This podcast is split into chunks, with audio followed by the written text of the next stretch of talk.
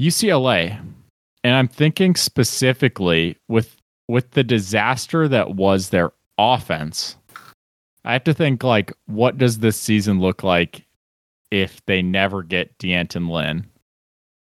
Oh, that's And- interesting. and like the defense is mediocre as well you know yeah, he because- hires like an old guy NFL fucking defensive line coach that no one's ever Right. heard of.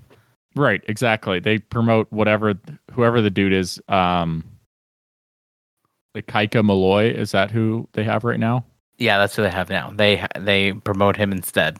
yeah let's just say they promote him instead um i mean one you have to decide okay how much of it was just the players but they were in some tough positions like that you know i mean i'll say the wazoo game definitely um Yeah, they're in a rough spot they probably lose without a better defense who knows what that does to washington state's season um yeah, UCLA is the- the one that broke them. We hope you enjoyed this short preview. For the full episode and more bonus content, go to notruckstops.com.